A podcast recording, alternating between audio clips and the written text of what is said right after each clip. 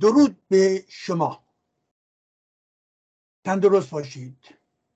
به امید اینکه پیوسته در کارهای خودتون موفق باشید.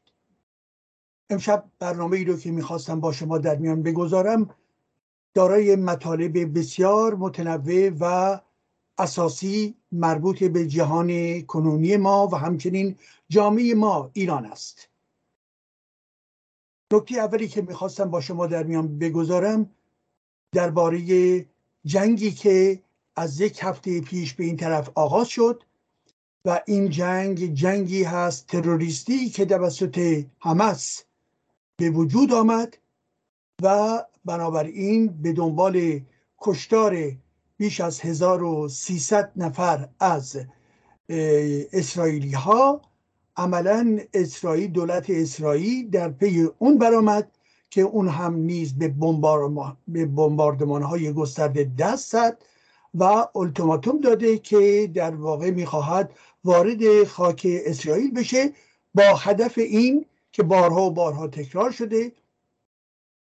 مسئله در واقع نابودی حمس و پیرو این مطلب نابودی بخش مهمی از تونل های زیرزمینی که حمس ساخته است که چندین هزار کیلومتر عملا مثلا تونل های زیرزمینی است و با این ایده که حدود پنج شیش روزی است که اسرائیل اعلام کرده ولی که به دلایل گوناگون هم به خاطر احتیاط هم به خاطر اینکه به حال تلاش بکنه که تلفاتی نبینه ارتشش و همچنین فشارهای بینالمللی سازمان ملل و آمریکا و غیر و غیره تا این لحظه ای که من با شما هستم عملی نشده. مسئله چی؟ مسئله بنابراین رفتن به, به شکل گسترده در درون بخش نوار غزه.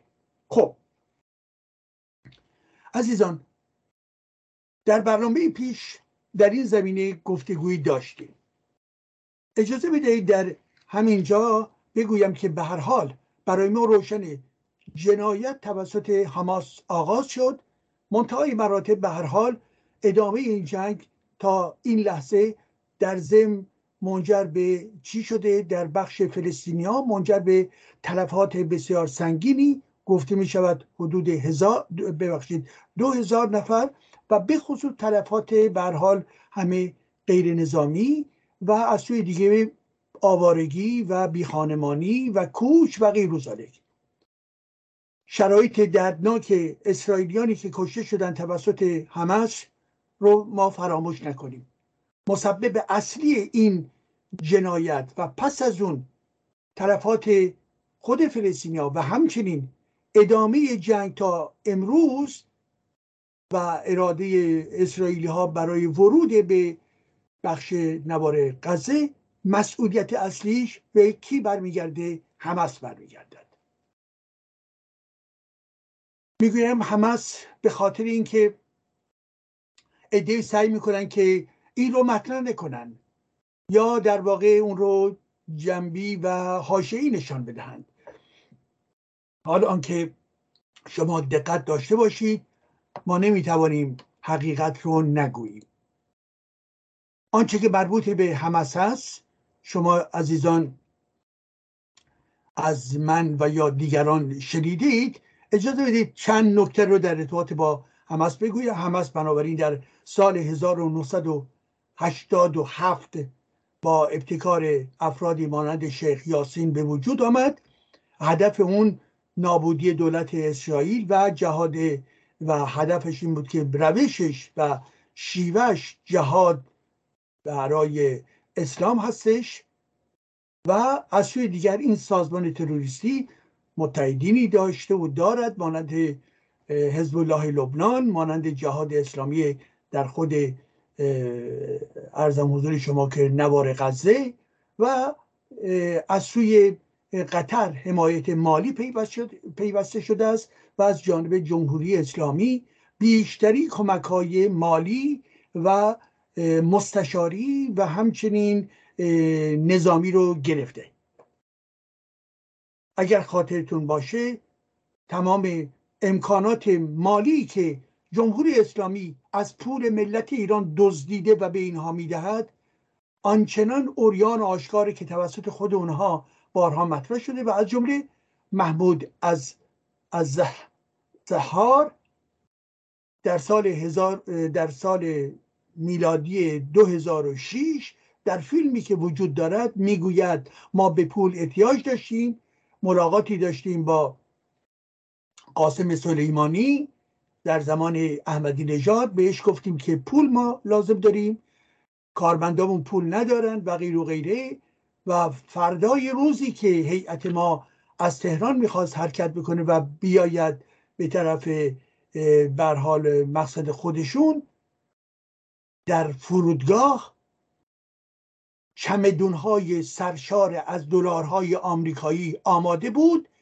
و بنا به گفته خود این فرد که وزیر پیشین حماس بود عملا عملا عزیزان حتی می‌گوید که ما امکان نداشتیم که با به افرادی که در درون هیئت بود همه چمدون ها رو برداریم. بنابراین ببینید 22 میلیون دلار پول نقد. این یک موردشه. و هر سال مرتب جمهوری اسلامی به تمام این جریانات تروریستی کمک رسونده.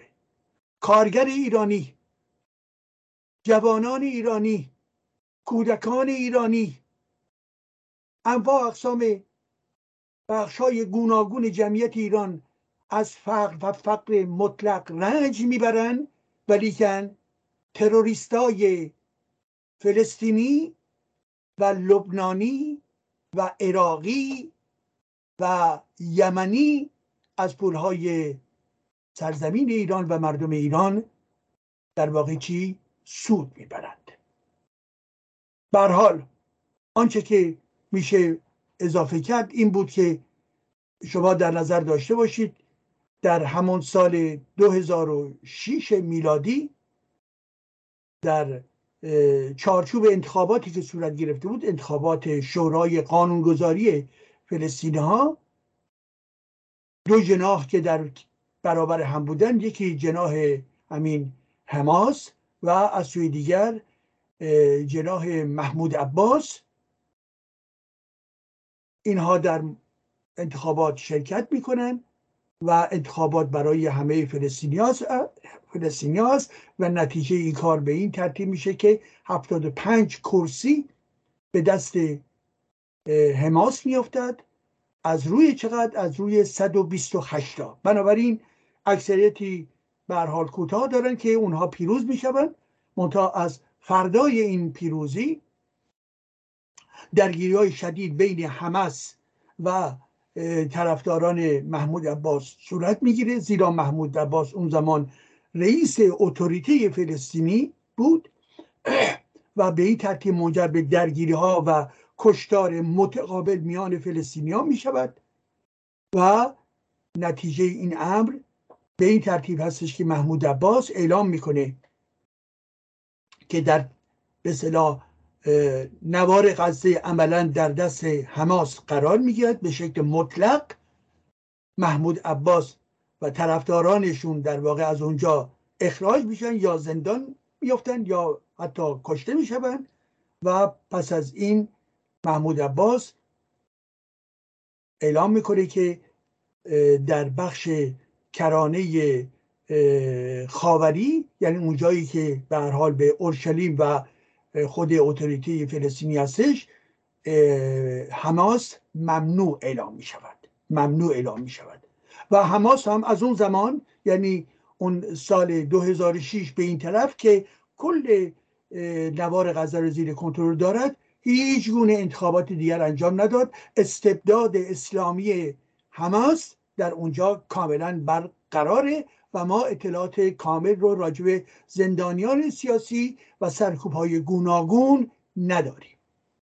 اونها هم مانند جمهوری اسلامی هستند. ولی شما در نظر داشته باشید آنچه که حماس انجام داد از زمان پیدایشش که گفت خواهان نابودی اسرائیل هست خیلی روشن بوده و این رو باید سوال کرد چرا این همه کینه نسبت به اسرائیلی ها برخی میآیند و می‌گویند بله به خاطر اینکه اسرائیل آمد قصد کرد و و اساسا نباید در این منطقه وجود می داشت اینها تمام تبلیغات اسلامگرایانه هستش.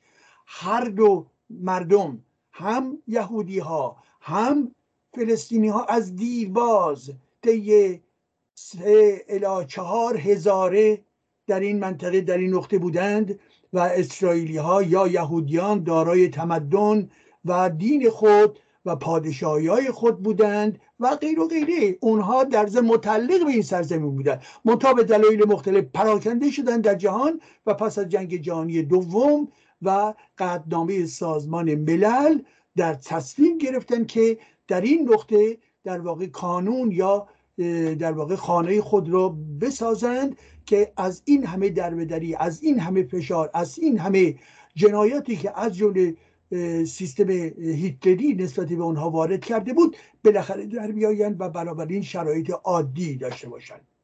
ولی به هر حال درگیری بود. بله درگیری بین از لحظه ای که این تصمیم گرفته شد که یک کانون یا مثلا خانه خودشون رو به وجود بیارن و عملا این مسئله منجر به این شد که شما در نظر بگیرید که به حال این قطنامه قطنامه سازمان در 1947 بود و دولت اسرائیل در چهار ماه 1948 عملا اعلام میشه. و پس از این جنگ ها و درگیری های گوناگون یا بین فلسطینی و اسرائیلی و متقابل هم درگیری های خونین و متقابل و تا جنگ های گوناگونی که کشورهای عربی با اسرائیل بپا کردن. خب ما روی این زاویه نمیریم. ولی یکی از کلیدهای حل به صلاح روشن کردن این مطلب که چرا این همه نسبت به یهودی ها خصومت میورزند به خاطر اینکه پایه اصلی نگاه اونها نسبت به چی؟ نسبت به یهودی ها از کجا می آید از درون باورهای اونها نسبت به قرآنه در قرآن گفته شده عزیزان در قرآن گفته شده که عملا یهودی ها افراد قابل اعتمادی نیستند و حتی اونها مانند کافران هستند. و زمانی که تو در ذهن خودت می‌بینی که چگونه یک اسلامگرا ایده ای رو که یا حکمی رو که قرآن داده به ناگزیر در ذهن خودش فرو می‌کنه.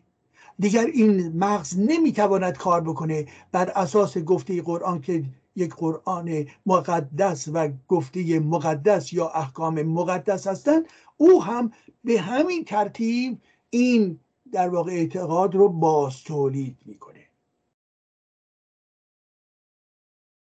در قرآن میآید ای بنی اسرائیل و به آنچه نازل کردم و کتاب شما رو تصدیق می کند ایمان بیاورید.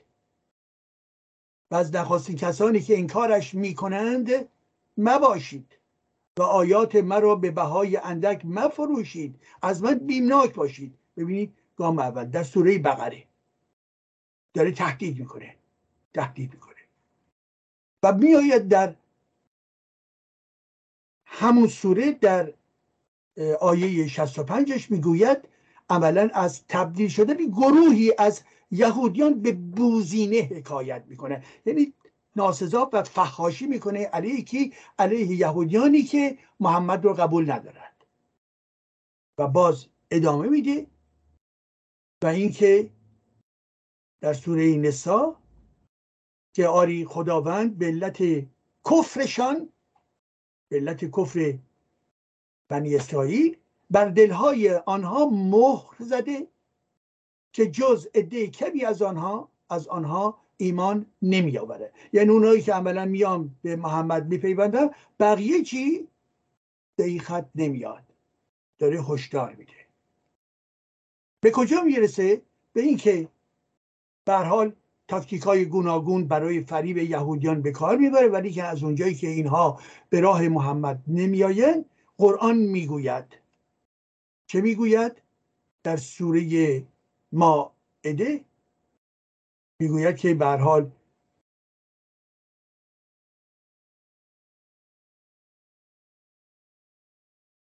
به این ترتیب اونها دیگر ملعون هستند. ملعون هستند و آنچه که مهم هست اینه که ما باید اجرا بکنیم آنچه که پروردگار خواسته. خب. اونها می‌گوید در این آیه در آیه سوره مائده می‌گوید آنها به تقیان و کفر کفر بیشتر پیوسته می‌پردازند. و تا روز قیامت و تا روز قیامت دشمنی و کینه خواهند داشت و ما باید داشته باشیم. تا روز قیامت میانشان کینه و دشمنی افکنده ایم هرگاه که آتش جنگ را افروختند خدا خاموشش ساخت و آنان در روی زمین آنان یعنی یهودیان در روی زمین چیکار می‌کنن به فساد میکوشند و خدا مفسدان رو الله مفسدان رو دوست ندارد. و بالاخره حال چه باید کرد؟ در همین سوره بالاخره میآید به طور مسلم به طور مسلم یهود و مشرکان. به طور مسلم یهود و مشرکان را دشمنترین مردم نسبت به مؤمنان خواهید یافت. و در این آیه هست که عملا الله یهودیان رو در یک صف قرار می‌دهد با مشرکین. با کافران. اونها سزاشون چیست؟ کشته شدنه. و این روحیه ضد یهودی در قرآن وجود داره و تمام سنت پیامبرانه و شیعگری وجود داره. در تمام کشورهای اسلامی نسبت به یهودیان پیوسته و پیوسته. نگاهی کین توزانه نگاهی بدون اعتماد نگاهی که اینها نجس هستند و غیر و غیره پیوسته و پیوسته وجود داشته و دارد. نه تنها در فرهنگ آمیانه بلکه همچنین در فرهنگ سیاستمداران و همچنین بخشی از کسانی که می‌گویند ما روشنفکر هستیم. به همین خاطر در ذهنیت بخش مهمی از روشنفکران ایرانی چپ البته غیر چپ هم بوده ملیگراها و غیره. اساسا تمایل آنتیسمیتیز وجود دارد. یعنی ضدیت با یهود وجود دارد. این به لحاظ اون فرهنگ قرآنی آمده در درون فرهنگ سیاسی اون زمانی که عاشق و عاشق و, و شیفته فلسطین هست میآید با هم گره می‌خورن میرن در مقصا و رابطهشون عملا با به فلسطین یک رابطه عاشقانه بسیار بسیار به صلاح با شیفتگی هست و عملا ما می‌بینیم که اونجایی که مسئله اسرائیل هست ضدیت با اسرائیل توأم در واقع با ضدیت با یهودی. همیشه اوریان نمی‌گویند. ولی وقتی ما میگیم خب به چه خاطر؟ تمام تاریخ رو تحریف می‌کنن. فقط نسبت به آنچه که مربوط به اسرائیل هست ورسیون یا برداشت مسلمانان و برداشت خود فلسطینیا رو مطرح می‌کنن و از سوی دیگر آنچه که به ویژه نسبت بهش حساسیت نشون می‌دهن می‌گویند اسرائیل در واقع نماینده آمریکا هستش پس اسرائیل لکه ننگ است و مانند آخوندها که می‌گویند اسرائیل در واقع مانند سرطان هستش بدونی که الزاما این واژه رو به کار ببرن همیشه یک روحیه ضد اسرائیلی که منبعث از چی یک روحیه ضد یهودی است. پس بنابراین دوستان من یادتون باشه ترور در نزد اسلامگرایان سازمان های تروریستی فلسطینی اینها از درون قرآن می آید و خود حماس وقتی که می‌گوید که دولت اسرائیل باید نابود گردد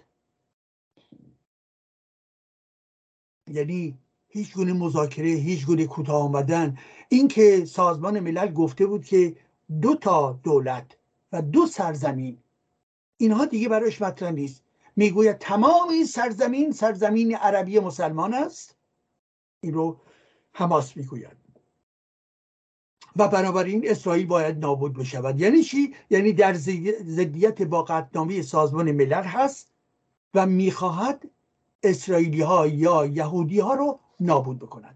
البته گفته می شود هم اسلامگرایان هم یه بخشی از چپ ها که بله به خاطر سیاست های استعماری که در واقع اسرائیل نسبت به شهرک سازی ها داشته و بنابراین این رو می‌گیرن که در زمین بیان یک واقعیتی هستش و ما هم به هیچ وجه اون رو قبول نداریم و برخلاف قانون بینالمللی هستش و این رو باید در واقع محکوم کرد. ولی از نقد یک سیاست دولتی ما به اینجا نمی‌رسیم که دولت اسرائیل رو باید نابود کرد. حال اینکه اینها این بهانه رو می‌گیرن برای اعلام نابودی و برای پرورش ذهنهای عقب و ارتجایی و خرافی در راستای ایدولوژی ضد یهود و ضد اسرائیل.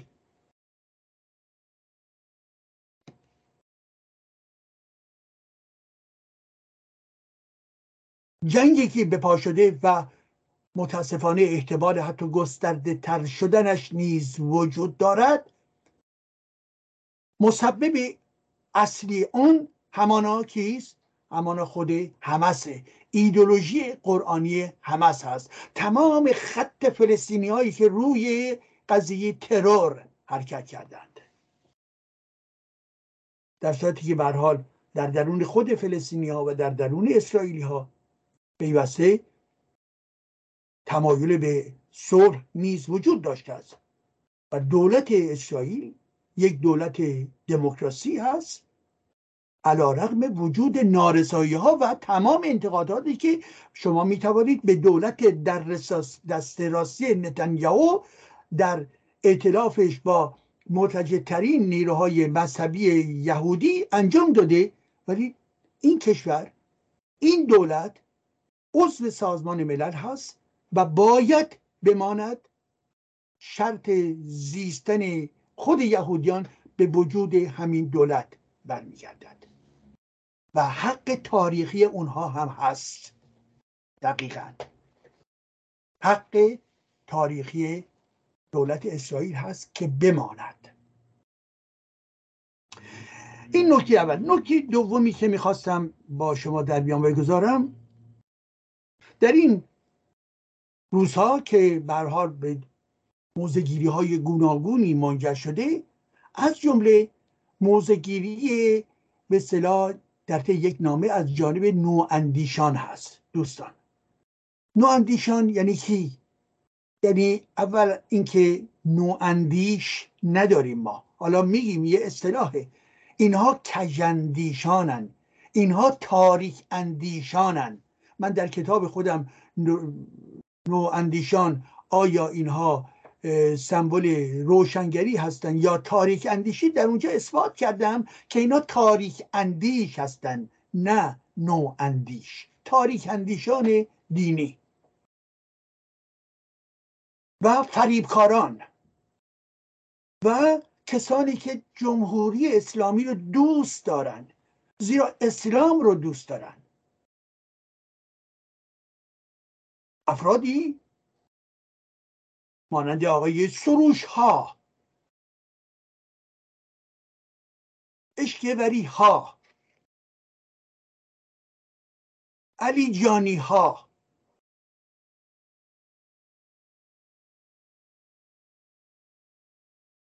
عبدالعلی بازرگان ها و غیره. خب در این نامه ای که اخیرا اینا منتشر کردن جالب عزیزان. یه نگاهی بیایی بیندازیم در دو سه روز اخیر این نامه منتشر شد. در سایت های از جمله سایت خود ملی مذهبی ها نیز منتشر شده. تحت عنوان در دفاع از حقوق ملت ستمدیده فلسطین و نفی استانداردهای دوگانه در دفاع از حقوق بشر. ببینید خود نوع ادبیات در دفاع از حقوق ملت ستم دیده فلسطین همین گونه ادبیات رو از 60 سال پیش دارن تکرار می‌کنن. همین. مغز تکون نخورده. چرا؟ به خاطر اینکه وابسته به اسلام. حال می‌گوید بله ما در واقع اخلاق دینی داریم و این اخلاق دینیمون دینی و به صلاح بر پایه حقوق بشر ما عمل می‌کنیم. بر پایه استانداردهای دوگانه ما عمل نمی کنیم و چه و چه. خب حالا وقتی که ما می‌بینیم که در این نامه آمده است که ملت ستمدیده فلسطین و پیوسته مورد در واقع فشار و اشغالگری قرار گرفته. و مطرح می‌کنه که دولت اسرائیل اما با سرکشی در برابر قطنامه های متعدد سازمان ملل همچنان در سیاست اشغالگری، سرکوبگری و شهرکسازی ادامه می‌دهد در مناطق اشغالی. بله. یعنی رو کرانه باختری اون منطقه ای هستش که بر اساس نقشه سازمان ملل متعلق به فلسطینی و عملا دولت های دست راستی با شهرک سازی ها هی این اشغال رو ادامه میدن. این کاملا درسته. ولی تا اینجا توجه بکنید راجع به همین جنگ اخیر صحبت کنه راجع به همسینا تا این لحظه صحبتی ندارد. سکوت. بعد می‌گوید کمی پایتر دولت های مختلف اسرائیل به اسرائیل باز حمله می‌کنه. به ویژه دولت های نتانیاهو به صورت های مختلف تلاش کردن با تضعیف جناهای میانه روی فلسطینی به تبدیل قصه به بزرگترین زندان روباز جهان روند دیپلماتیک کشور مستقل فلسطین را نابود کنند. خب در همینجا اینکه نوار غزه زیر کنترل مستقیم خود چی حماس قرار دارد. به لحاظ اون بحثی که قبل از این مورد دوم خدمتون ارز کردم. چه کسی حکومت می‌کنه؟ حماس حکومت می‌کنه.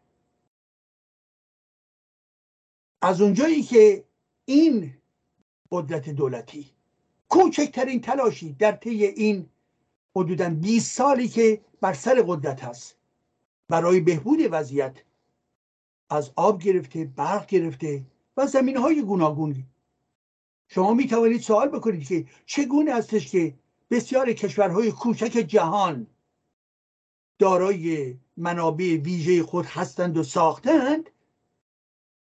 یا حتی به فرض حتی در این نقطه هم اگر کم بود آب هست خب به راحتی با وجود به صلاح کارخانه های که آب شیرین تولید می‌کنن از دریا دریای مدیترانه به راحتی می‌تونستن برای این جمعیت دو میلیونی تلاش لازمه بکنن این همه پول در دست اینا می‌رسه و این بخشی از این پول ها می‌توانست در ارتباط با سرمایه گذاری در زمینه باشد یا در زمینه سیستم تولید برق چگونه هستش که این سرزمین کوچک کماکان بعد از 20 سال هنوز وابسته به چی؟ وابسته به اسرائیل هستش. شما می‌تونید برق تولید بکنید.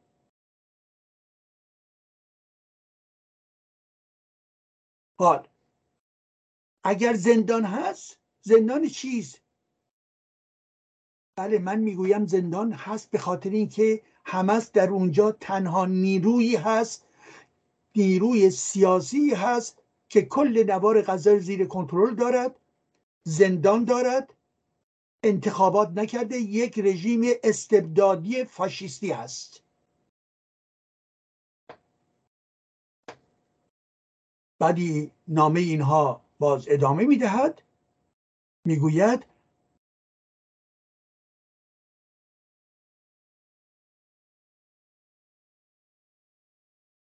آنچه که به کار ویژه نواندیشان دینی باز میگردد این است که زخم همیشه باز و خونین اشغال فلسطین مانع از دامنگستری گفتمان اسلام مدرن و مداراجو شده است.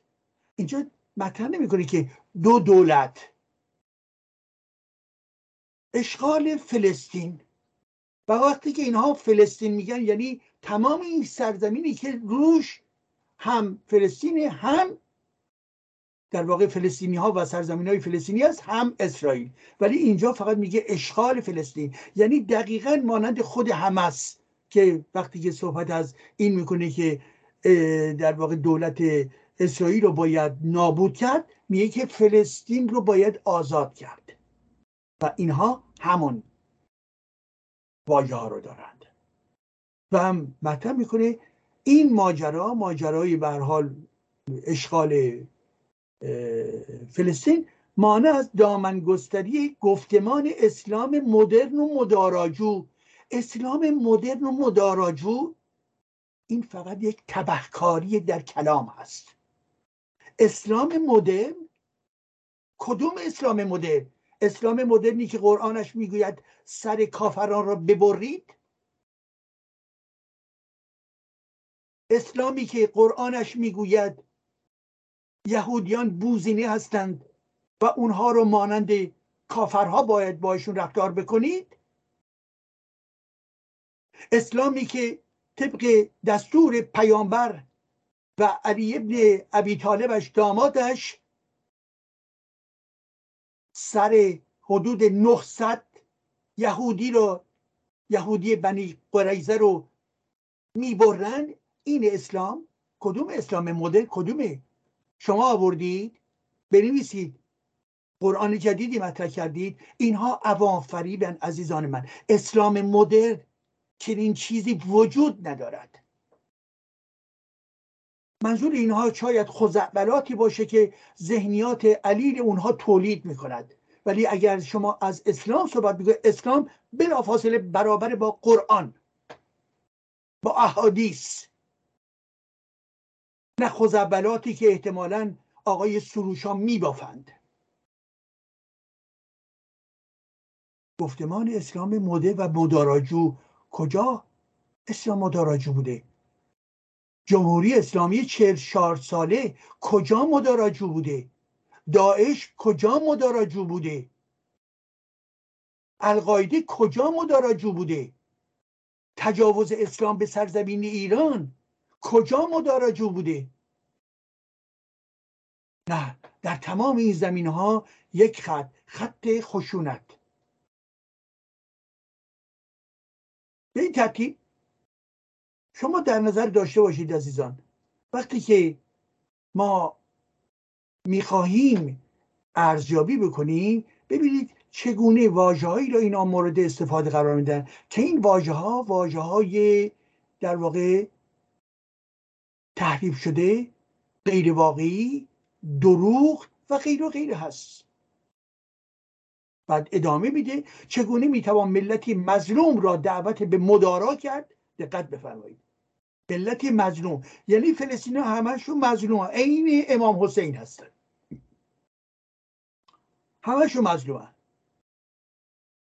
جانی توشون نیست تروریست توشون نیست نمی‌دونم خیانتکار نیست علیه مردم ایران توی اونها نیست. همشون مظلوم امام حسینی هستن. هرچند که اونها اهل سنت هستن. چگونه ملتی مظلوم را دعوت به مدارا کرد می‌توان این کار را کرد؟ وقتی که هر روز کشته می‌شوند. و حقشان به شکل نهادینه پایمال می شود و جهان جهان جهان آنها را فراموش کرده است. از کشورهای عربی صحبت بکنید. چرا کشورهای عربی اینها را فراموش کردند؟ چرا؟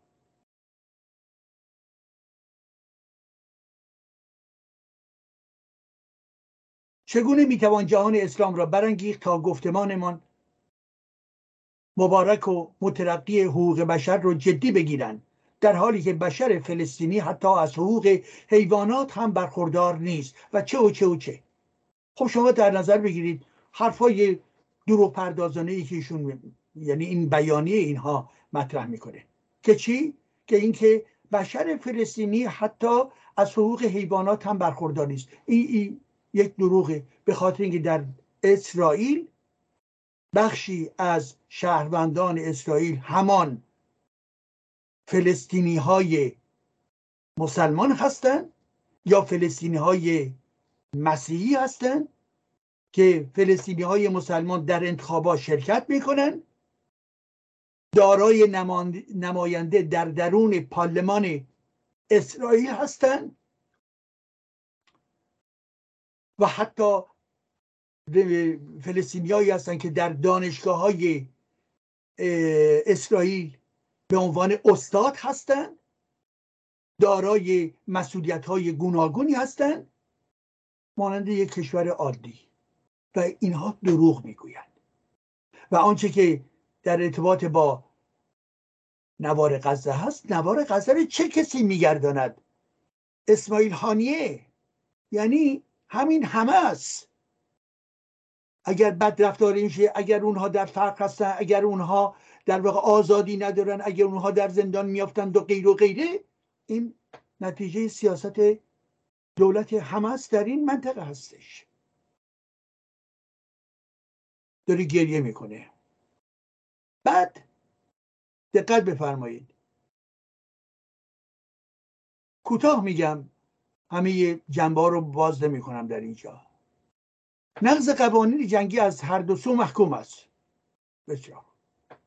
ما کشتار غیر نظامیان و خشونت مشاهده شده در برخی رفتارهای حماس در اسرائیل را به سراحت محکوم می‌کنیم. بنابراین دقت کنید برخی رفتارهای حماس در اسرائیل را به سراحت محکوم می‌کنیم. یعنی رفقاشون که حماس باشه یه خطایی هم داشتن. و بنابراین برخی رفتارها همه رفتارها که بد نیست. برخی رفتارها که حالا چه کیفیت در این رفتارها هم باز بیان نمی‌کنه برخی رفتارهای حماس در اسرائیل را به سراحت محکوم می‌کنه. و آن را خلاف ارزش های اخلاقی انسانی می‌دانیم. خب. بعد چی میگه؟ بعد مطرح می‌کنه که آنچه که مهم هست اینه که اگر ما اینو محکوم می‌کنیم ولی اصل قضیه در این هستش که اسرائیل یاقی ترین کشور در واقع جهان هست و برابر این آنچه که متوجه مردم مظلوم فلسطین هست نتیجه اشغالگری اسرائیلیا هستش و عملا آرمان فلسطین در واقع به خطر افتاده. و به این ترتیب مطرح می‌کنه که در حال امروز یک مسئله اساسی که وجود دارد اسرائیل داره میکوبه زیر ساختار رو از بین می‌بره ولی باز نمی‌گوید که تمام تونل های زیرزمینی که داره که اینها ساختن حماسی ها ساختن در درون اینها دارای در واقع کارخانه ها و آتلیه های مخصوص در واقع لوازم جنگی هست اینها رو اصلا مطرح نمی‌کنه. و غیر و غیره و بالاخره می‌گوید ما جمعی از نواندیشان دینی داخل و خارج از سازمان ملل می‌خواهیم به مجازات جمعی مردم مظلوم و بیدفاع غزه از سوی اسرائیل که در حکم جنایت جنگی پایان دهد و همه کشورهای موثر در این نزاع تراژیک بخواهد که حد اکثر تلاششان برای آتش بس باشد و غیر و غیره. ببینید یک جمله هم در ارتباط با محکوم کردن کشتار اسرائیلی توسط حماس نمی‌گوید. یک جمله کوتاه هم در ارتباط با ماهیت حماس که تروریستی است نمی‌گوید. چرا؟ به خاطری که اینها معتقد نیستن که حماس تروریستی هستش. عزیزان شما دقت بکنید سیاست اینها چگونه خانایی دارد با سیاست کی؟ سیاست خامنه ای سیاست دستگاه حکومتی در ایران سیاست عبداللهیان. این نوع اندیشان مانند اونها هستند مانند حوزه هستش. جریانات تروریستی رو پاک نشان می‌دهند که ممکنه اشتباهی هم بکنه ولی اونها پاک هستند تروریست نیستند. و چنین کارهایی رو و چنین نوشته هایی رو از جمله چه کسانی امضا کردن؟ حسن یوسفی اشکوری میسم بادامچی عبدالعلی بازرگان و برخی رو که می‌خونم نه همشون رو. سروش دباغ عبدالکریم سروش احمد علوی رضا علیجانی حسن فرشتیان ارزم حضور شما که یاسر میر دامادی و غیره. خب، ببینید بنابراین اینجا یک نتیجه رو می‌گیرم. که اینهایی رو که نواندیش خودش رو معرفی می‌کنن در واقع همون تاریک اندیشانی هستند که ایدولوژی اینها همون ایدولوژی اسلامی گندیده هستش قرآن گندیده اسلام قرآن اونها هستش و بنابراین شما حتما بدانید عزیزان من چنین افرادی قابل اعتماد هرگز نیستند. چنین افرادی قابل اعتماد اعتماد نه برای دموکراسی هستند نه برای حقوق بشر. حقوق بشر اونها بشر اسلامی است. بشر حماسی است. نه نوع بشر. بله ما کاملا درد مردمان اسرائیل و درد مردمان فلسطینی رو در این دوره جنگی می‌بینیم. نابودی افراد خانواده نابودی بچه ها آوارگی.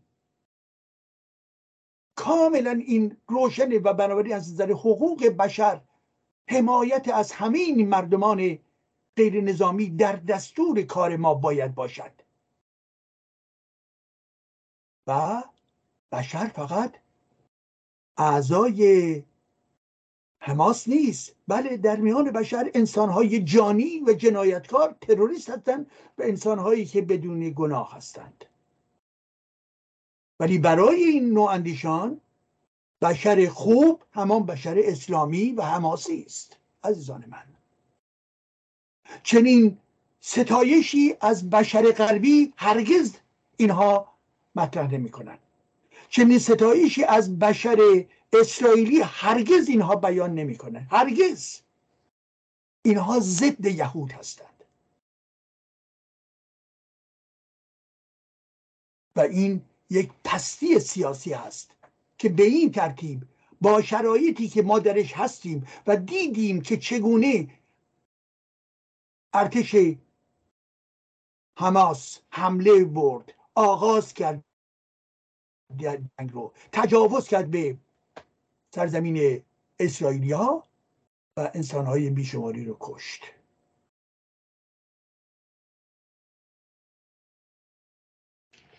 خب این هم از این مطلب.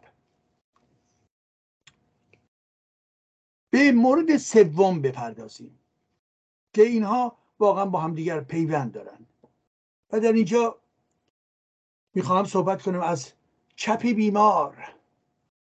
چپ بیمار جهانی چپ بیمار ایرانی. چپ بیمار. چپ اسلام خواه اسلاموفیل. چپی که شعور مبارزه فکری و اندیشه آزاد ندارد چپی, چپی که وابسته به اسلام و افراد اسلامی دارد نه شهروند. چپی که براش پرولتاریایی مطرح هستش که فقط در ذهن او وجود دارد. شعور ندارن که دانش جامعه شناختی داشته باشن و دنیای امروز رو بفهمند. و برابری از کارگران هیچ نمی‌دانند. تحولات سوسیولوژیکی اونها به خودشون دیدند و این چپ چپ ضد آمریکایی ضد دموکراسی که علیه دموکراسی همیشه موضوع میگه و همچنین بخشی از این چپ ضد انقلاب زن زندگی آزادی است. زیرا می‌گویند ببینید این جنبش خیزش زن زندگی آزادی درش چی؟ شعارهای کارگری نیست. حکومت کاری مطرح نکردن. چقدر باید اینها عقب افتاده باشن؟ عزیزان پنجاه سال پیش این مغز در همون نقطه ایستاده. فقط داره دور می‌زنه. همون نقطه رو داره دور می‌زنه.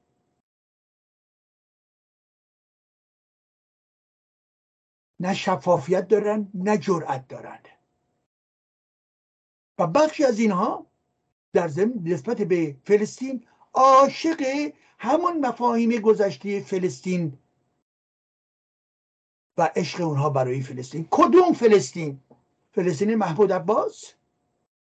فلسطین رهبر حماس؟ کدوم فلسطین؟ فلسطین جورچبش فلسطین مدیریت خودگردان محمود عباس که سرشار از فساد هست کدوم؟ کدوم؟ مردم عادی؟ خب مردم عادی خیلی از اونها در واقع زیر کنترل و با ایدولوژی داعشی و قرآنی هستند ما اگر از فلسطینی ها صحبت می‌کنیم از حقوق بین المللی آنها صحبت می‌کنیم.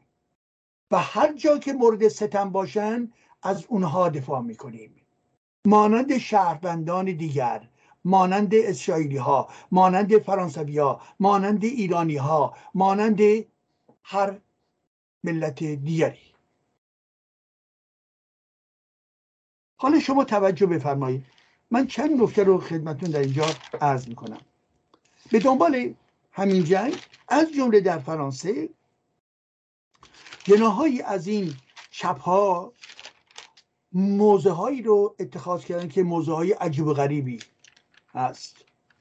که عملا به نوعی حمایت از حزب الله حمایت از مسلمانان. ببینید اینا وقتی میگیم حزب الله مسلمانان به این خاطر است که از جنبه شهروندی دور می‌شوند. از میان افرادی که حالا من نمی‌خوام توی ریزش برم به خاطری که شما شرایط فرانسه رو نمی‌دانید جز برخی از شما عزیزانی که در زمین در فرانسه هم هستید. به عنوان نمونه آقای فیلیپ پوتو که یکی از این رهبر این جریانات چپ مارکسیستی هستش اینا. خب این مثلا حماس رو محکوم به هیلاج می‌کنه. افرادی مانند آقای ژان لوک ملانشون نمی‌کنه بعد ازش پرسجو می‌کنم بعد دوره میگه نه آره نه فلان حرفا. کسی که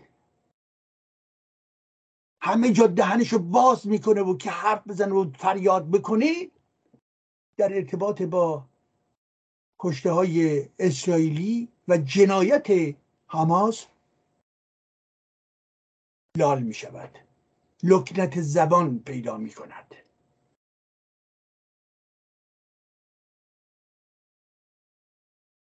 و جریانی که او متعلق به اون هست جریانی که بهش میگن انسومی ها افراد دیگه بله یک جریان دیگه ناتالی آرتو. که راجب اپرسیون یعنی در واقع ستم نسبت به به صلاح فلسطینا صحبت می‌کنه در ارتباط با دولت اسرائیل صحبت می‌کنه. ولی کلامی در ارتباط با چی همس نمی‌گوید. خانم آرتو. دیگر کی؟ دیگر افرادی مانند جرمی کوربین انگلیسی مسئول به صلاح حزب کارگری اون هم باز به دیگر کی؟ دیگر افراد گوناگونی که در واقع به نحوی حامی مسلمانان هستند. مسلمانان به معنای اسلامداران. آنقدر وابستگی دارن که دشمنی نسبت به یهودیا رو نمی‌بینن یا حس نمی‌کنن یا کم رأی می‌کنن. یا اما و اگر انقدر میارن که اصل مطلب در واقع فراموش بشود. روی این تمرکز می‌کنن که بگوین اسرائیل حقوق فلسطینیا رو می‌خورد. مسئله شهرک سازی ها بله. ولی این یک بخشی از مطلب هستش. اینکه ماهیت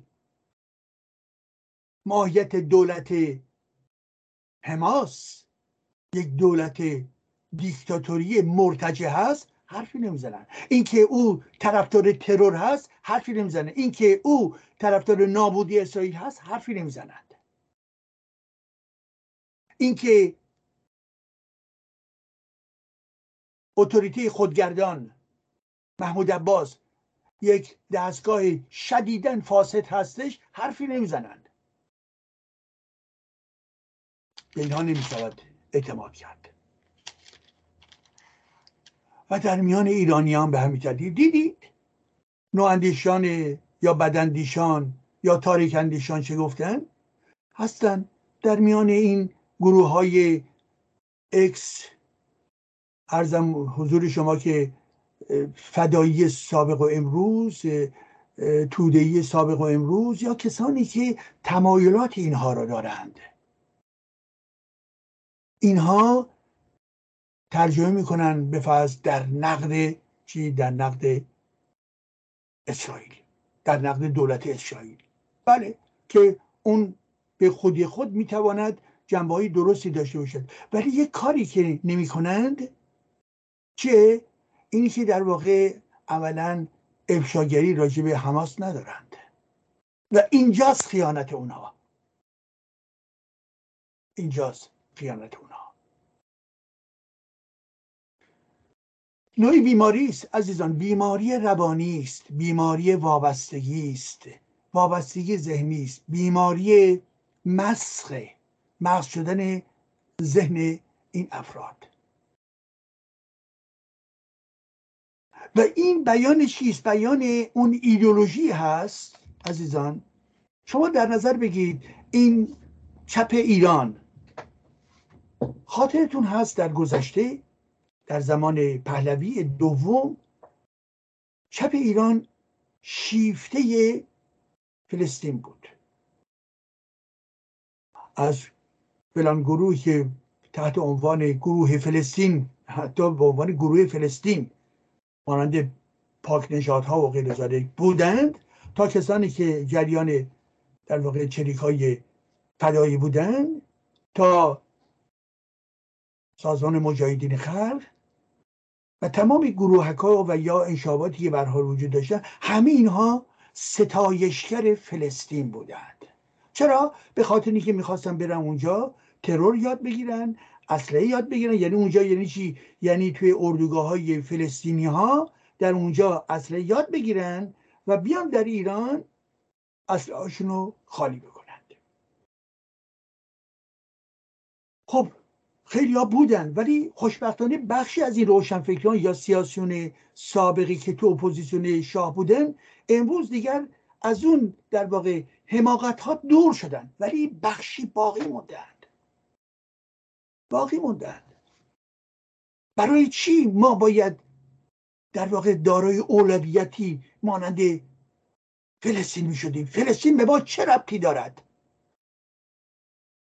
به ما چه ربطی دارد؟ نه مرز مشترکی ما با اسرائیل داریم نه ضدیتی اسرائیلی ها نسبت به ما داشتند. اسرائیلی ها دارای روش های دموکراتی هستند اسرائیلی ها دارای دانشمندان بزرگی هستند و غیر و غیره. و یاران متحدین و یاران متحدین بیرون ولی ما در باید دولت اسرائیل باشد بدون شک. در عین امر همزیستی مسالمت آمیزی با تمام کشورهای همسایه. ولی که آنچه که برمیگردد که این فلسطین تبدیل به تابو میشه تبدیل به امر مقدس میشه. یعنی باید می‌گفتن که زنده باد فلسطین تا اینکه هم انقلابی باشن همین که واقعا مورد دارای مخر قبولی باشند. اسرائیل. وقتی که شما می‌گفتید زنده باد فلسطین یعنی می‌گفتید مرگ بر اسرائیل یعنی می‌گفتید مرگ بر آمریکا. همه اینها یک ایدولوژی بود. ایدولوژی ابلهانه ای که دستگاه ایدولوژیک چپ رو تشکیل می‌داد. سادلوهی ندانستن و عملا با دوک های ایدولوژیکی زندگی کردن. چه رابطی؟ همیشه به این فکر بکنید یک اندیشه و رابطش با یا در عرصه اندیشگری آیا کمک می‌کنی یا نه؟ از اونجایی که در عرصه سیاست هستیم فلان اندیشه و فلان موضع در ارتباط با ملت خودتون در ارتباط با میهنمون در ارتباط با آزادی شهروندان در ارتباط با دموکراسی در کشور. در این ارتباط هست که چیزی امر پسندیده بیاید. اینکه می‌گوید فلسطین به پیروز خواهد شد یعنی چی؟ یعنی منظور چیست؟ یعنی اسلام دیگه توش. یعنی تروریسم توش. معناش اینه. و فلسطین پیروز خواهد شد هم چیزی نداره. ما می توانیم بگوییم برگردیم رجوع بکنیم به قطنامه سازمان ملل که در اونجا دو دولت رو در نظر دارد. قطنامه 1947 ما مدرن یعنی این. وقتی میگن فلسطین پیروز خواهد شد یعنی که مرگ بر اسرائیل. یعنی نفی قطنامه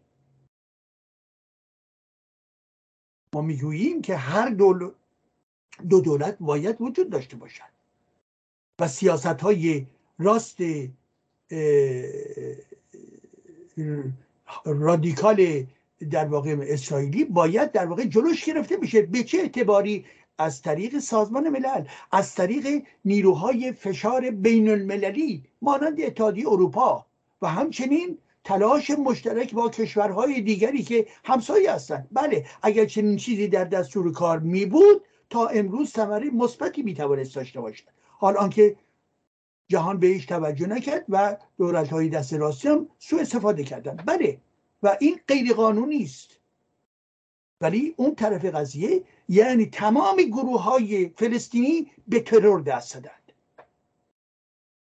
تنها یک نقطه بود که یاسر عرفات زیر فشار بالاخره با اسحاق رابین دست سر داد.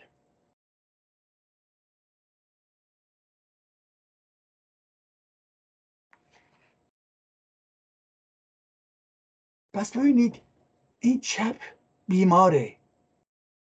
امروز هم در واقع نه شعور جدیدی پیدا کرده نه تحلیل دقیقی دارد.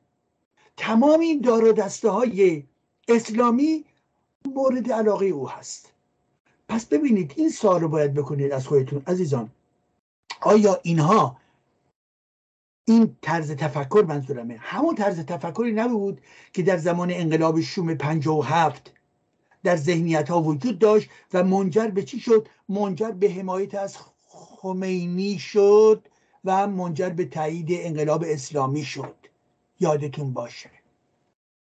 حالا چون خمینی تجاش کردیم دیگه به اون دیگه نمی‌توانند مطرح بشه. ولی خمینی های جدید پشت این تفکر قرار دارد. همین چپ شیفته نواندیشانه. همین چپ. یعنی خمینی های بعدی می شود آقای سروش. که دیگه امامه نداره ولی مغزش میگه که چی؟ تایید حماس. سروشی ها بر سر کار بیایند اینا عاشقشن. بچه های چپ افراد چپ گاه دانشگاهی گاه روشنفکر. عزیزان اینها مشتاق اینها هستند. حتی مقاله های کنونیشون رو هم در واقع چی؟ با اشتیاق و با عشق به اونها می نویسند اینقدر عقب افتاده هستند. بعد خودشون رو به عنوان جامعه شناس و فیلسوف معرفی می‌کنند. مانند مسئول سابق رسانه زمانه که شریعتی رو مدل می‌داند. و همچنین آقای خسرو خاور که در جستجوی بدیلهای نواندیشان دینی هست. و دیگران که با هم سمینار می‌ذارن با هم پروژه های مشترک دارند و غیر و اینها بیدار نشدن متاسفانه. متاسفانه بیدار نشدند.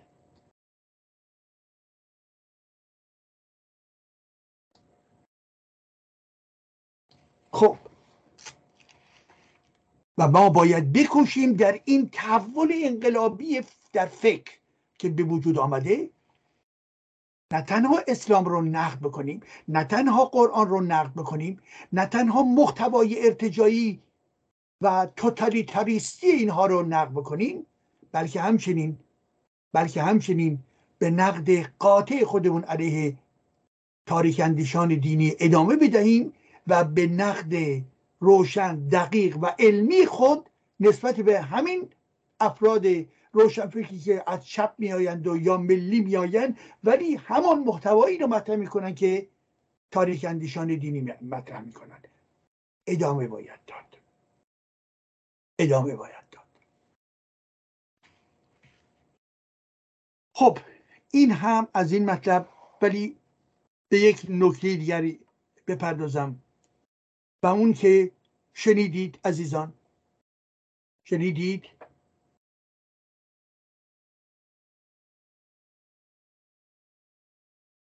مهرجویی رو کشتند. شنیدی سینماگر بزرگ ایرانی؟ مهرجویی با لیستی از کارهای بسیار برجسته گفته شد در ویلای شخصیش با زنش در واقع چی کشته شد. اینجا اونجا گفتن که چه بسا توسط افغانستانی ها کشته شده و دولت اعلام کرد که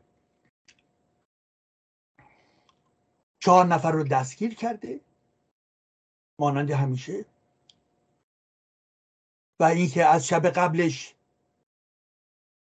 خانوم مرچویی که در خانه بوده و خود مرچویی که در خواب بوده این افراد آمدن در زدن در باز نشده و اینا گفتن که ما به سراغتون خواهیم آمد و فردا شبش دوباره میان و به ناگهان دو نفر رو می‌کشن و سر داریوش مهجویی رو جدا می‌کنند از تن جدا می‌کنند. ببینید عزیزان داریوش مهجویی در آذر 1318 متولد شد و بنابراین دیروز به قتل رسید. فیلسوف و نویسنده بزرگی که از افرادی هستش که نقش داشت در ایجاد موج نوع سینمای ایران. سینما خونده بود فلسفه خونده بود. ارزم حضورتون که فردی بود که بسیار بسیار پرکار بود. و از میان کارهایی که او انجام داده بود مشخصا در ارتباط با نوع به حال فیلم هایی که ساخته بود خاطرتون هست. فیلم که بسیاری از افراد ایرانی دیده بودند و می‌بینن و در فستیوال های گوناگون مانند گاو آقای هالو پاسی دایره مینا مدرسه که می‌رفتیم لیلا هامون ارزم حضورتون که سنتوری و غیر و غیره. در واقع بیش از 20 فیلم سینمایی او ساخته بود و با جایزه ها و افتخارات بسیار بزرگ در فستیوال ها و کشورهای گوناگون. برای فیلم های مختلفش. خب. آقای داریوش مهجویی چند وقت پیش بود که آمده بود در یکی از این فستیوال ها در خارج. چند ماه پیش و یک نفر ایرانی میره سراغش و نظر او رو درباره انقلاب زن زندگی آزادی می‌خواد. او پشت می‌کنه و جواب نمیده. که خب حق ما هست از طرف یک روشنفکر که دارای شخصیتی است نام و نشانی هست که او نسبت به این انقلاب چه فکر می‌کنه و آیا پشتیبانی دارد یا ندارد؟ به طور حد او ضد جمهوری اسلامی بود ولی به طور حد این عدم موزگیری روشن و مناسب برای انقلاب زن زندگی آزادی یک برحال اشتباه از جانب او من تلقی می‌کنم. ولی لحظه کنونی بحث مرکزی من در ارتباط با قتل او هست. چرا او کشته شد؟ آیا آنگونه که جمهوری اسلامی می‌گوید توسط افغانستانیا کشته شد؟ در یک ویلا در کرج جایی که در یک مجتمع گوناگونی ظاهرا هستش. من نمی‌دانم. افرادی از بیرون به ظاهر این خانواده در ارتباط با مهاجرین افغانستانی حرف زده و افغانستانی ها میان به سرعت تدارک می‌بینن که برن در درون خانه اون با چه وسایلی خانه رو باز بکنند و برن و سر رو جدا بکنند. مگه می شود چنین چیزی رو قبول کرد؟ خب بله افغانستانی هایی هستش که بسیار مرتجع هستند ضد ایرانی هستند و افغانستانی هم هستند که از حدود چهل سال پیش در ایران کار کردند و مهربان هستند افغانستانی هایی هستش که در چارچوب فعالیت های مواد مخدر هستند افغانستانی هایی هستند که در واقع تمایلات حزب اللهی و در واقع به اصطلاح القاعده ای دارن داعشی دارن. بله اینها هست. ولی افغانستانی های زیادی نیز هستند که بسیار بسیار رفتار شهروندانه داشتن. در میان اونها آیا جانی وجود دارد بله جانی وجود دارد. ولی چگونه می شود این رو توضیح داد که به فرض افراد جانی از میان اونها آمده رفته در خانه که کاملا تحت امنیتش با امنیت بالایی هستش؟ خانه مهرجویی و این دو نفر رو کشته. نه عزیزان ما نمی‌توانیم چنین حرف رو بپذیریم. کشتار به این ترتیب کشتار علی ابن, علی ابن ابی طالبه. کشتار محمدی هست. کشتار قرآنی هست. و این نوع کشتار کشتاری با آدرس جمهوری اسلامی است در این هفته های اخیر مهرجویی که عصبانی شده بود به خاطر یک سری از فیلم های او رو جلوش گرفتن سانسور کردن و از جمله سنتوری و غیره و غیره. و او برگشت چه گفت؟ اعتراض کرد در برابر دوربین اعتراض کرد. گفت شما حق ندارید این کار را بکنید. شما گفت چه کسی هستید که برای منی که متخصص هستم فیلم من رو سانسور می‌کنید جلوی اون رو می‌گیرید و گفت وزارت ارشاد به حرف من گوش کن. بیایید مرا بکشید. سینه مرا بزنید. ما می‌خواهیم حق خود رو بگیریم. این صحبت بهجویی است. کلافه بود. معترض بود. شورش داشت می‌کرد که این جمهوری اسلامی چگونه هنرمند رو مورد سرکوب قرار می‌دهد. با این همه کار و با توجه به اتوریته جهانی او فیلم هایش رو می‌گیرند و جلوی پخشش رو می‌گیرند و روحیه یک هنرمند رو تخریب می‌کنن سعی می‌کنن دل سرد بکنن سعی می‌کنن اونها رو در واقع به بیعملی وادار کنند حال اگر مهجویی آمد در برابر دوربین چنین گفت تعرض کرد به عمل دولت تعرض کرد به تصمیم گیرندگان سانسور سینماگران در ایران. این معنا داره عزیزان. یعنی خشم او خشمی هستش که در گوش گفته نمی شود می آید و عمومی می شود داستان قتل او به نظر من داستان همون قتلهای زنجیری هست عزیزان. همون قتلی که نویسندگان و هنرمندان رو کشتند. به شکلهای گوناگون. از اتوبوسی که می‌خواست از اون بالا بیفته بره تایی در دره تا کسانی که در بیغوله ها و بیابان ها کشته تا کسانی که به شکل بسیار مشکوک و غیر و غیر دیدیم شنیدیم. نگاه کنید به قطع های زنجیری. به نظر من من نمی‌گویم من در این لحظه اطلاعات لازم رو ندارم ولی عزیزان با توجه شناختی که از جمهوری اسلامی داریم از ایدولوژی او داریم از روش های کار او داریم. حداقل بلافاصله می شود گفت فرضیه اصلی در ارتباط با قتل او همانا این قتل یک قتل دولتی هست. اینها همیشه اومدن انکار کردن اینها همیشه اومدن برای که گرفتیم افراد رو.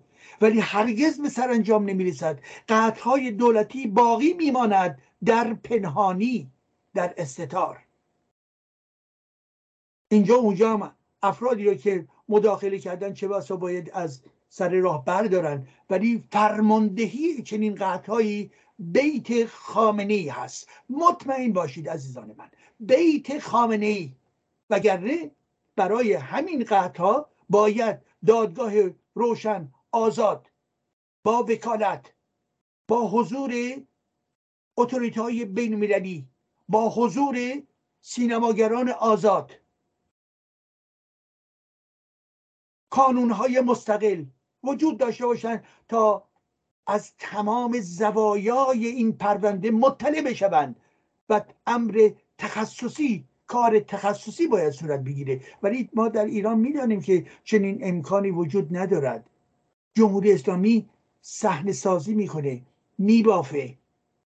اعلام می‌کنه و چیزی به عنوان حقیقت از درون اینها بیرون نخواهد آمد.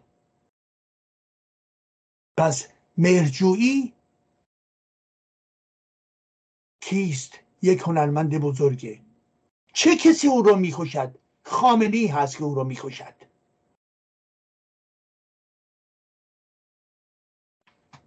کسی که در تاریخ سینما ایران گاو رو می‌سازه. با غلام حسین سایدی همکاری می‌کنه.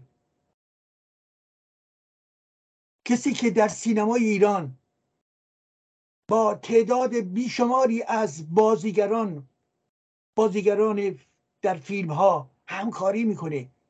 عزت الله انتظامی رو یادتون باشه. علی علی نصریان رو یادتون باشه. جمشید مشایخی رو یادتون باشه.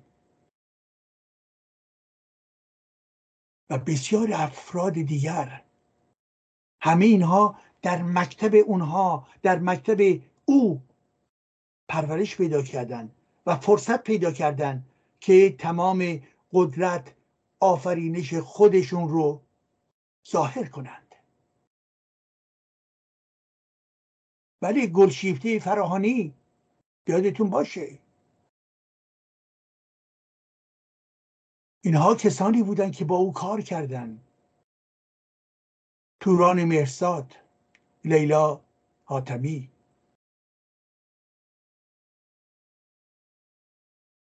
مرزی برومند ایرج راد. جمیله شیخی. پرویز فنیزاده. و غیر و غیره. این به اعتبار فیلم هایی که ساخته شد که جلوی جنبی از جامعه ما رو از تاریخ ما رو از آسیب های ما رو مطرح کرد. به این ترتیب توسط جمهوری اسلامی کشته می شود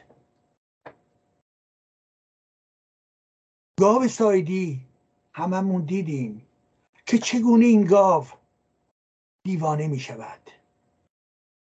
صاحب گاو دیوانه می شود. گیجی روانی وابستگی عاطفی متامورفوز مست شدگی. با اونهایی که می‌خواهند بیایند و نابود بکنند سایه هاشان را اون بالا می‌بینید سایه هاشون اونهایی که میان گاو رو بکشن. اونها همونهایی هستند که آمدند و مهرجویی را کشتند. این سایه ها سایه نیستند. این شبه ها شبه نیستند بلکه قاتلان واقعی هستند که اسلحه دارند که چاهو دارند که قمه و شمشیر دارند. و بیان.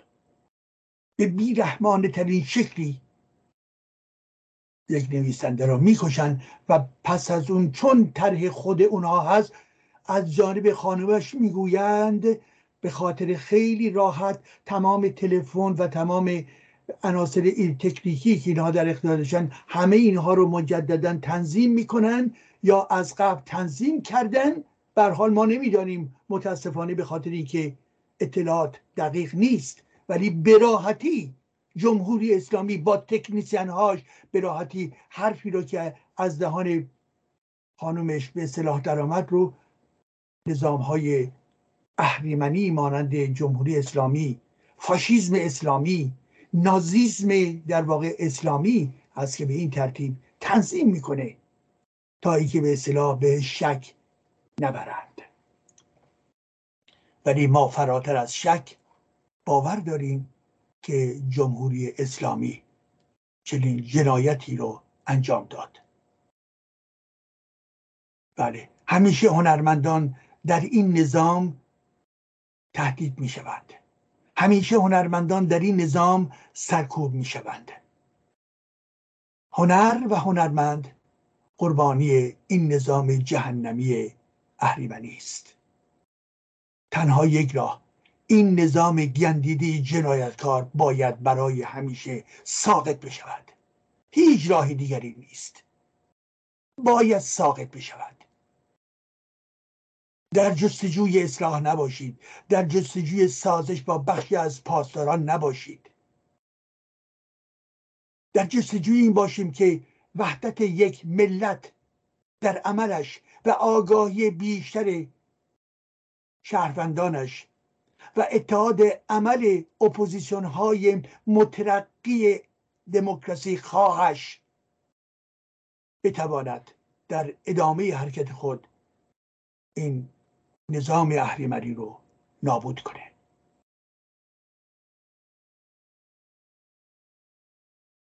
خب عزیزان مطلب دیگری داشتم ولی به فرصتی دیگر موکول می‌کنم و اون اینکه ما باید در ضمن این رو بگوییم. به خاطر اینکه دیدیم همس و تمام تاثیراتی که در جهان غرب به وجود آمد یک بار دیگر نشون میده که تظاهراتی که در لندن و برخی شهرهای دیگر در حمایت از همه صورت گرفت ولی در فرانسه ممنوع شد. هرچند که عده جمع شدن ولی ممنوع شد و به درستی هم ممنوع شد. زیرا این نوع تظاهرات نقض نظم عمومی هست. مخرب هست اقلالگر هست. ولی متاسفانه در برخی کشورها صورت گرفت. فقط یک نکته که بعد بهش می‌پردازیم با هم و اون این است. آیا غرب در خطر است؟ آیا اسلامگرایی به تعرض خود ادامه می‌دهد؟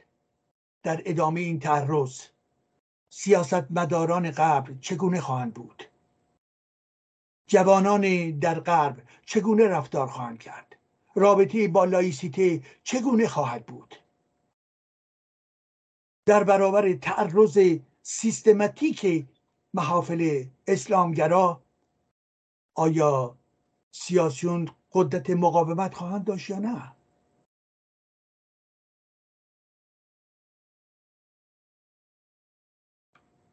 نشانه هایی هست که ما را چه بسا به وحشت بیفکند زیرا هرچی که میگذرد اسلامگرایان بیش از پیش رشد می‌کنند. دخترها هجاب بر سر می‌کنند. عبا به تن می‌کنند. افتخار می‌کنند که به صلاح گوشت خوک نمی‌خورند. در این پدیده های خیلی مشخص و در زمش چه بسا کوچک که بیان یک سقوطه. سقوطی که شتاب یافته است. سقوط خرد. سقوط تفکر متکی بر مدرنیته. سقوط ارزش هایی مانند برابری زن و مرد. سقوط ارزشی مانند اینکه زن باید آزادی کامل داشته باشد. و زیبایی خود فیزیک خود دانایی و دانش خود را آنچنان که خود می‌خواهد نشان بدهد و مدیریت بکند.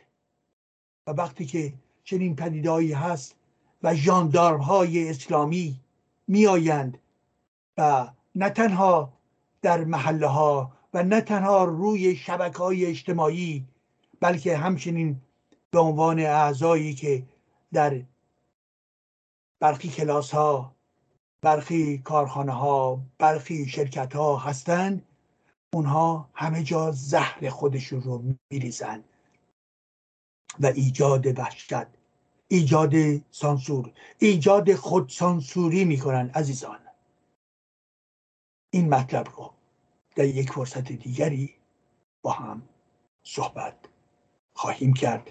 به خاطر اینکه ما فکر می‌کنیم تمدن جهانی باید بماند ولی این تمدن تمدن مدرنیته تمدن دموکراسی باید بماند.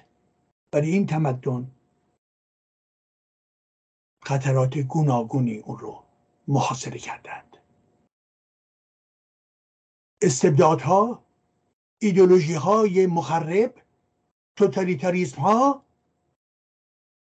و خیلی دشمنان دیگر و از جمله اسلام. اسلامی که در جستجوی نابودی تمدن هست زیرا تمدن رو مظهر کفر می‌داند. یادتون باشه اسلام دشمن آزادی دشمن دموکراسی و دشمن ایران شهری و بنابراین دشمن شهروندان آزاد ایران و جهان می باشد سپاس از شما. تا نوبتی دیگر.